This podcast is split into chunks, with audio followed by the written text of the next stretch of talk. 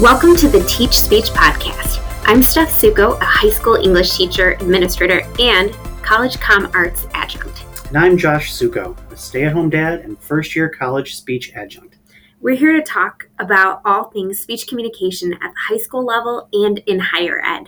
We'll discuss how studying communication arts can improve all our daily lives, from interview experiences to relationships. Like a marriage? Yeah, Like our marriage? uh, sure.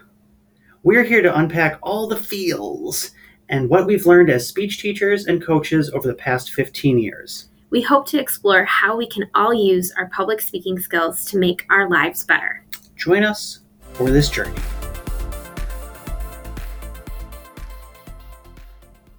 Today we'll be talking about interviewing.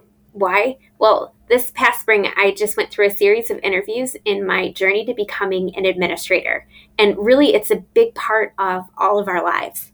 Yeah, it was months that we were doing these interviews from spring break to summer break. Um, once yours uh, ended, all of a sudden I finished my master's program. And it was time for me to go out and interview. And so it's so interesting to see as a, a couple how we handled supporting each other through those those times. So I can't wait to talk to you more today about it.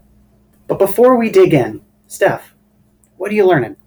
So, recently I just finished rereading Teach Like a Pirate by Dave Burgess. I am on this huge professional development book kick since we moved into my new office, and I think we moved like two carloads full of books. Oh, it was at least three. Well, I've been rediscovering several books that I, I read in the past, and I also just read the Bounce Back book by Karen Salmansohn. And I, what I love about this book, it feels more like a coffee table kind of book, but it has these 75 tips to recovering from change and overcoming obstacles. And, you know, I'm really in a process, instead of thinking about bouncing back, I'm trying to bounce forward as we move into this new school year.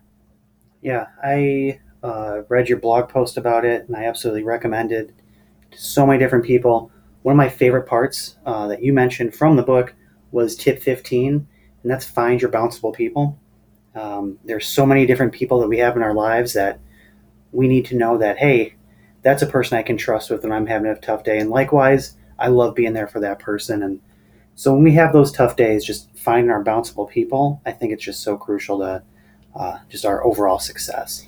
In, in an interview process or in a big transition, sometimes recognizing or identifying who those bounceable people are uh, can be more more difficult or challenging in in those transitions. But it's so important that you find those people and those people are there. It's just a matter of figuring it out.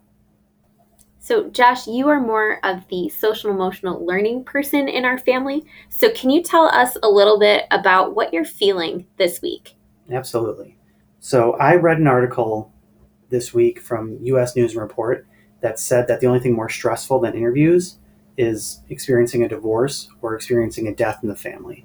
And so when you were going through your interviews, and then likewise when I was going through my interviews, I felt like that was almost at times a combination of those things where it just it, it causes a little bit of a strain where you know different responsibilities have to shift around and and help people out and um, so I found that that to be really really interesting and I I want to talk more today about what that experience was like for you when I was interviewing.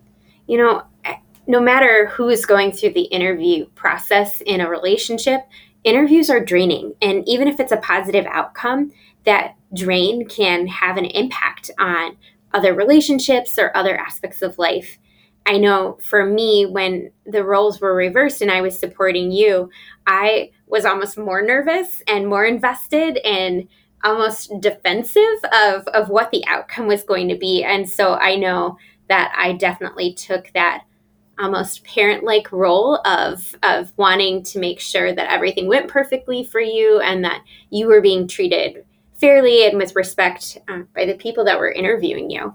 No, that makes perfect sense. That really encapsulates the way I was feeling when you were going through your process as well. And one thing that going back to your blog post and, and that book that you had read, uh, I went and looked up different definitions for the word bounce.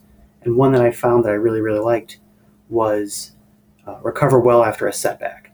And so, while in our case, you know, we got the jobs, things were great, so oftentimes people don't get the job and then they feel like it's a step back and a setback. And so I just want to make sure that people understand that you don't want to overanalyze in those situations. You use the word drain. When you feel that drain, allow that to kind of happen. Rest, come back stronger. You know, a setback doesn't have to be a step back. I love that. And and again, understanding the meanings of words is something that we're super passionate about and you know, whether it's reading, you know, a blog post or an article that was published today or reading something like the Bible that's been translated so many different times, having that understanding of language and taking that pause can can help people to process a situation too. And so trying to find the positive even in a negative interview experience, I think can be really powerful. And it isn't always easy to do immediately, but definitely something that I think we were working on a lot when it came to the interview experiences, how to process the feelings afterwards. So important. All right, now the main event, Steph. What does interviewing look like in the classroom?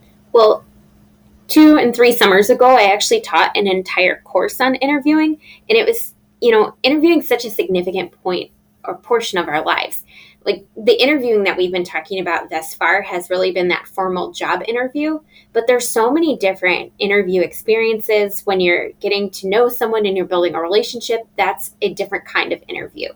Oftentimes when we ask questions you know i think about our oldest daughter loves to ask questions and she yesterday she was saying i'm just curious. Mm. but that interviewing for information is a different form of interview. And so we're engaged in it in so many different formal and informal ways that you know it has a lot of applications to our lives.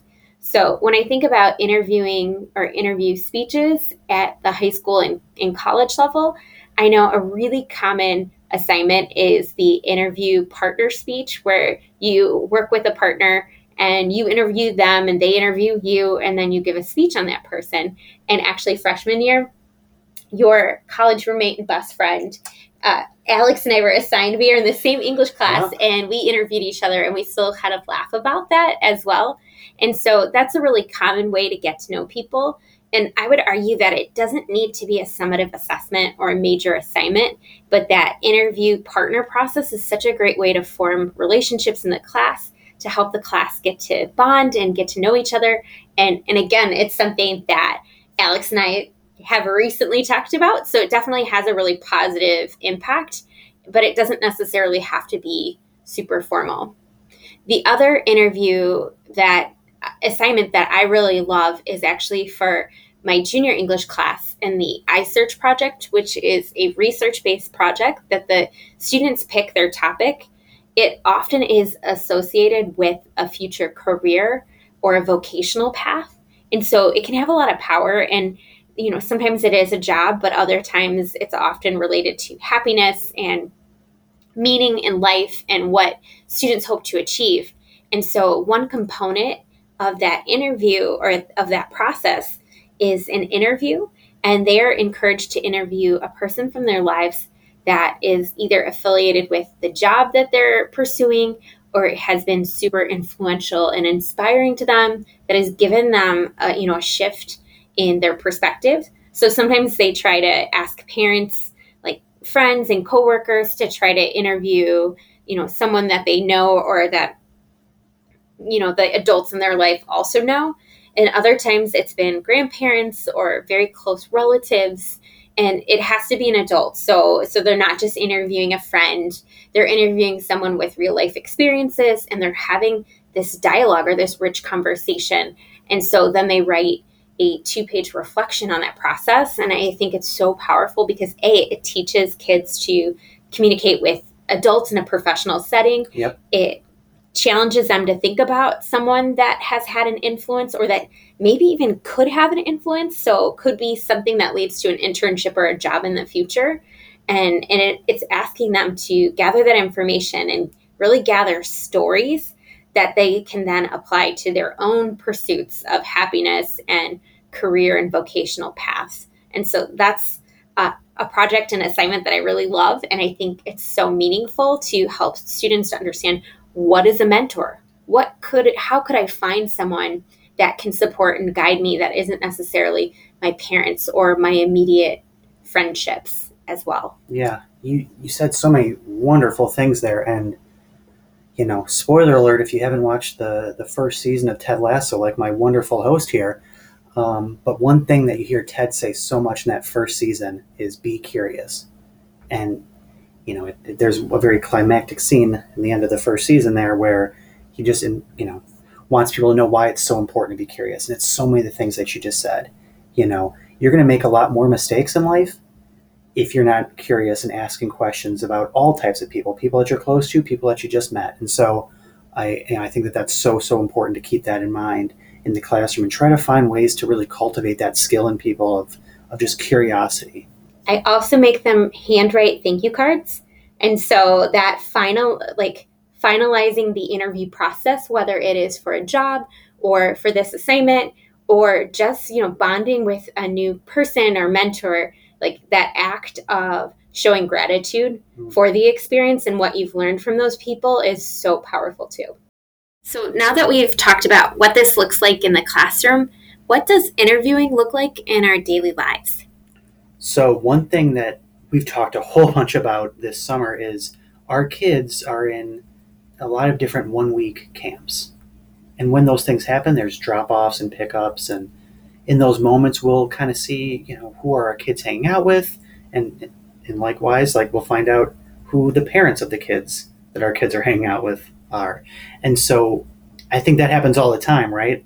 I talk to our other friends and you're always just kind of curious about who are my kids hanging out with and what are their parents like what are their values like what are they like and those types of things. And so those those little moments like that that is definitely a big part of our daily lives. Absolutely. I I feel like I've been interviewing our kids' parents so much this summer, and I've had an opportunity to really chat with them and understand their values. And I'm we're so fortunate because our kids have made some pretty awesome friends, and I'm really excited to see those friendships grow. But asking people for information, getting to know people's values and their beliefs is so key. And you know, interviewing like the communication process, it's secular. It's it's not a one-way street. It's this give and take in a relationship.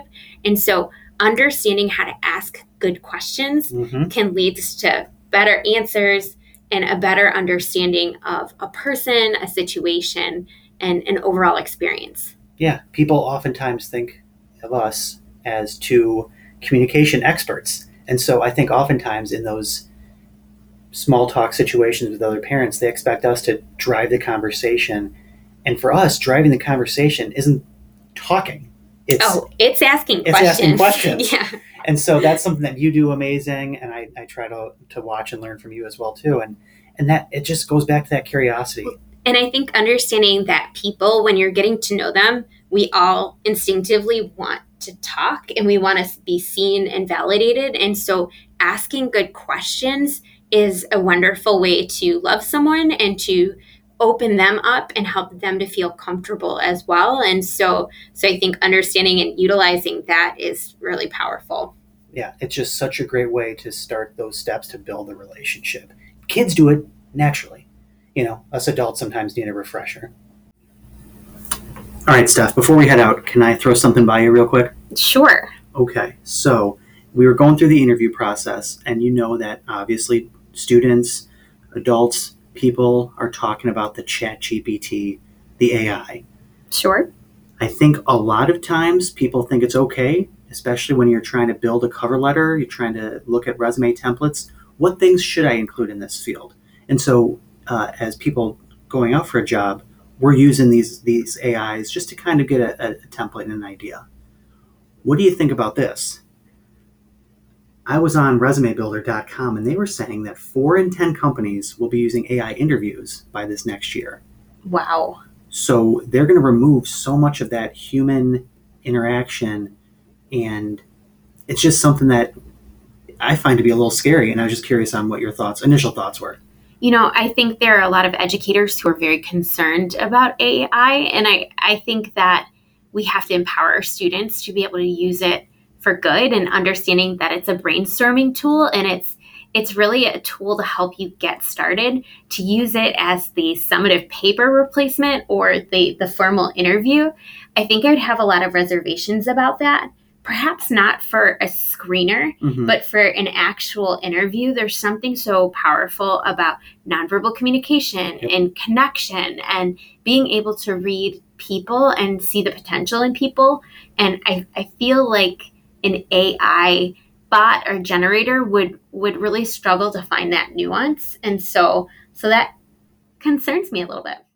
All right, folks, thanks for listening to our first official podcast. And thanks for chatting about interviewing with us. Steph, did I get the job? We'll have to get back to you on that one. if you enjoyed the show, please join the conversation by leaving us a comment to let us know. Don't forget to subscribe to hear more. And please help others to find us by leaving a rating and review and, you know, some feedback wherever you're listening to this podcast. Thanks for chatting with me, Steph. Thanks for chatting with me.